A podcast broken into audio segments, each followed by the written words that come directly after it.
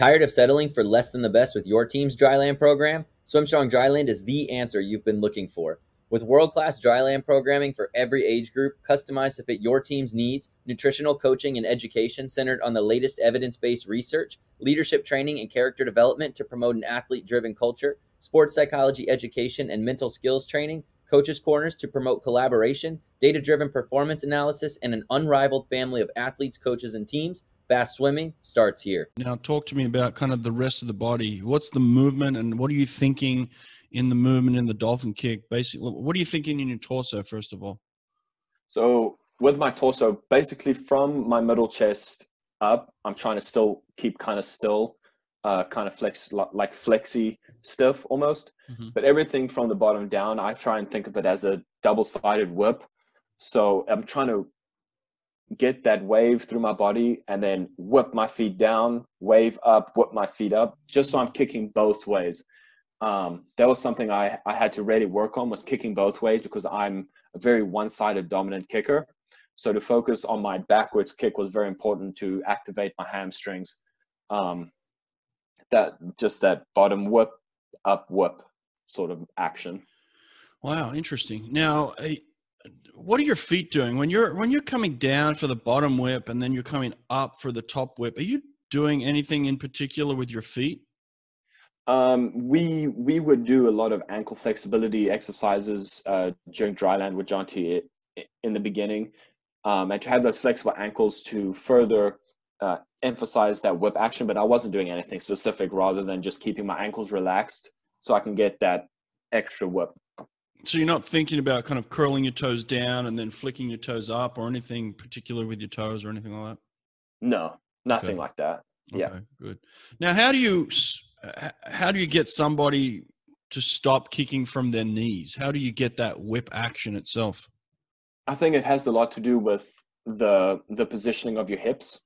Um, I really focus on rotating my hips backwards and forwards as I'm kicking, mm. and also to focus that it comes out of like from the top of my abs down. That's where the work is supposed to come from.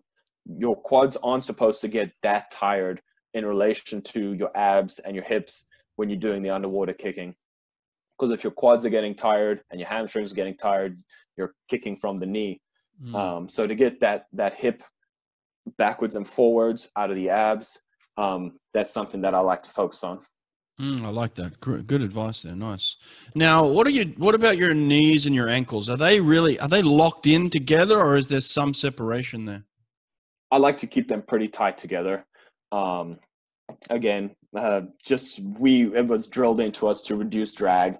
Um, so everything to reduce that little amount of drag because in sprinting you don't have much. You have 0.1, 0.01 in some instances um, to either win the race or lose the race. So I, I like to keep them pretty tight together just to create a seal, just shoot through the water. Now, um, what are some of the things that you did to improve your speed of your kick uh, and maybe the power of your kick? Is there anything specific other than just the light buckets that you talked about? Was there anything else that you were doing? Uh, I think it had a lot to do with me just growing up. When I came in, I was a scrawny little kid from uh, farming town in South Africa. So coming here, we, we actually got into the weight room. They got me on some weight gain shakes. Um, and I bulked up. I went from maybe I, w- I was maybe like 160, 165 coming in, really skinny kid. And I shot up to like 195. Um, and just having that mass behind it really improves the power and the explosiveness of my underwater kicking and my swimming. Did you do a lot of underwaters in terms of um, you know breath holding? Like you know, were you were you putting a lot of stress on those underwaters during practice? I I would I like to say I'm better at it now, but I was I wasn't really a fan of holding my breath. Um, it really hurt. Uh, it just wasn't my favorite part of swimming. Um, so I try and maybe cheat a little, not quite go 15, um, to maybe get an extra breath or two in there. But I'm much better at it now, sticking to my kick count, six, seven, eight kicks to get to 15, um, and focusing on holding my breath. Was there a specific set that you did in order to improve like that last wall? Like was there a last turn set or anything like that that you guys had where it was like, okay, we're we're going to emphasize coming off that last wall and kicking out to 15 meters? I think every single set we did, uh, John, both Jonty and Coley remind me when I'm swimming is like focus on this wall, focus on the last wall, and uh, it goes to show in my in at at this past ACCs that's where I lost 100 free was on that last wall because um, I think I came up at 12 and a half or something like that. Um, it's just 0.01. Um, but in every set, they're emphasizing you got to focus on your underwater kicks. Got to hold your breath. You really got to shoot out of that 15 yard. Are you doing a lot of speed kicking, or is there a slow kicking involved as well? Is it a mixture of the two? Coming off the wall in a race. Uh, just in terms of improving your underwaters, are you doing a lot of slow underwaters, or is it all at speed? Uh, it's variable. Um, there are some days where we do long, big, slow kicks with the monofin on, and then we'll put on small fins and blast a 25 underwater kick.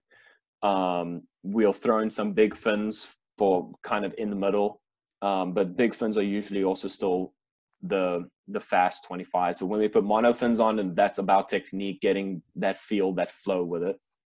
Oh, do you know what brand of mono fin you guys are using? I have no idea. It's yellow. I have no clue. Okay, it might be a might be a Finis one. I'm not sure. Yeah. I, I, I, don't. I haven't used them in, in a few years, so it's interesting to hear you talk about that because I do I do think they're they're good. Uh, I just haven't found one necessarily that might be um, something that we could recommend. But anyway, um, it's good to good to know. Now, do you guys use parachutes as well? On, we do parachutes yeah. and drag socks. Do you wear drag socks?